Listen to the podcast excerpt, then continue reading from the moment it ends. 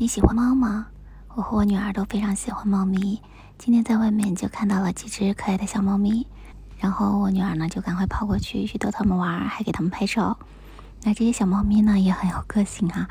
有一只特别小的猫咪，看到我们逗它，就自觉的跑过来来跟我们玩。但另外两只大一点的猫咪呢，就很警惕的看着我们。当我们走过去的时候，离它比较近的时候，它就发出喵的那种叫声，很大的叫声，想要吓唬我们不要过去似的。那为什么要说到猫咪呢？你好，我是一姐儿，欢迎收听《结伴而行》。我今天不是在陕西向你问好，今天我在山西太原，带女儿出来旅游了嘛。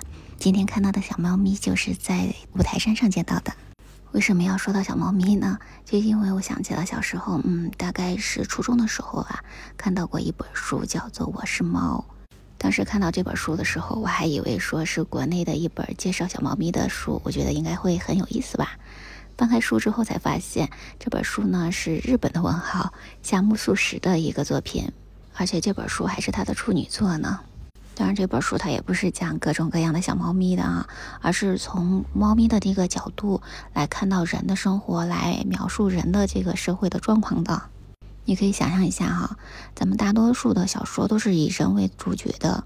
来讲述人和人之间的各种的爱恨情仇的哈，那突然蹦出来这本书，就是以猫作为主角，而且呢，这个猫还是那种不太正经的猫，就是说呢，它总是用一种吊儿郎当的那种戏谑的语气来批判人类的这种言行，哎，就很有意思啊。比如说呢，这个猫它是怎么形容人的脸庞呢？它说，简直像个烧水的圆铜壶，你 是不是觉得特别有意思哈？那这本书里还描述到这个主角猫哈，它跟那个车夫家的猫关系不和，但是呢却很爱慕女师傅家的母猫三毛姑娘啊，那也是很有意思。你就可以想到说，猫它也是逃不过这些社交 关系的啊。虽然这本书刚开始看起来还是挺轻松、挺好玩的哈，但是到后面它描写了越来越多的关于社会、政治、经济的这些问题。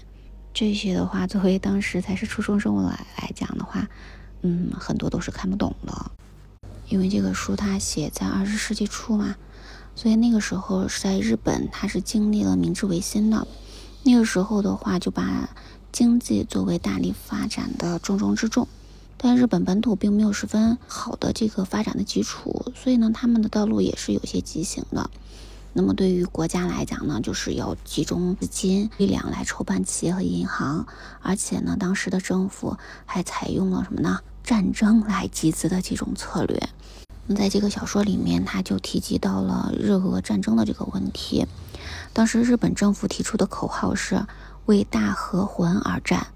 那在这本书里面呢，夏目漱石就对这个口号用了一个非常无情的嘲笑的语气来说，就是猫会问说：“大和魂是三角的呢？大和魂是四角的呢？”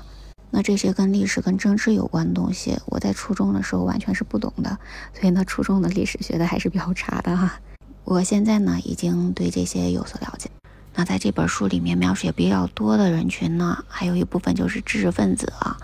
因为这个猫就是这个主角的这只猫，它的主人就是一个所谓的知识分子吧。这些知识分子，他们当然是跟资本家是对立的阵营的。在这本书里面也写到了，说知识分子们是不愿意同流合污的，是宁折不屈的这种精神啊。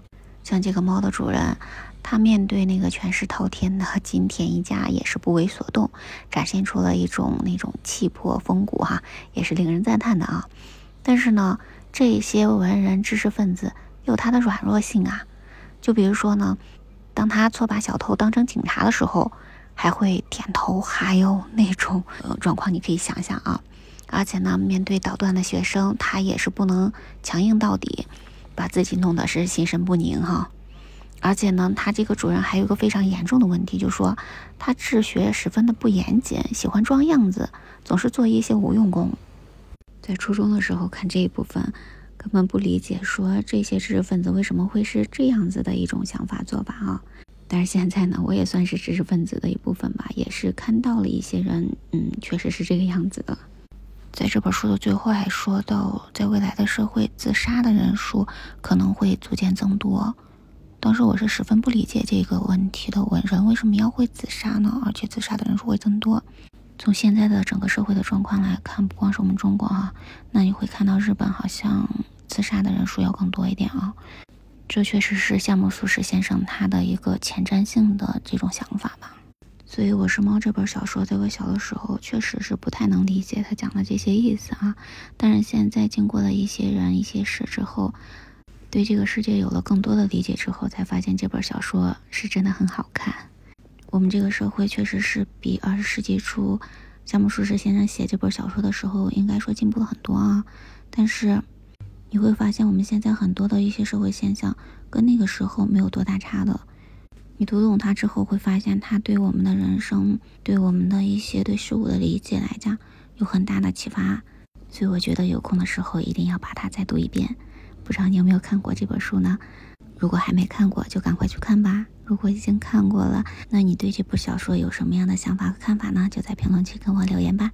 那你还有哪些小时候看不太懂，现在已经很懂了的一些书，也可以给我推荐一下啊。今天先聊到这里吧，感谢你的收听，我们下期节目再见，拜拜。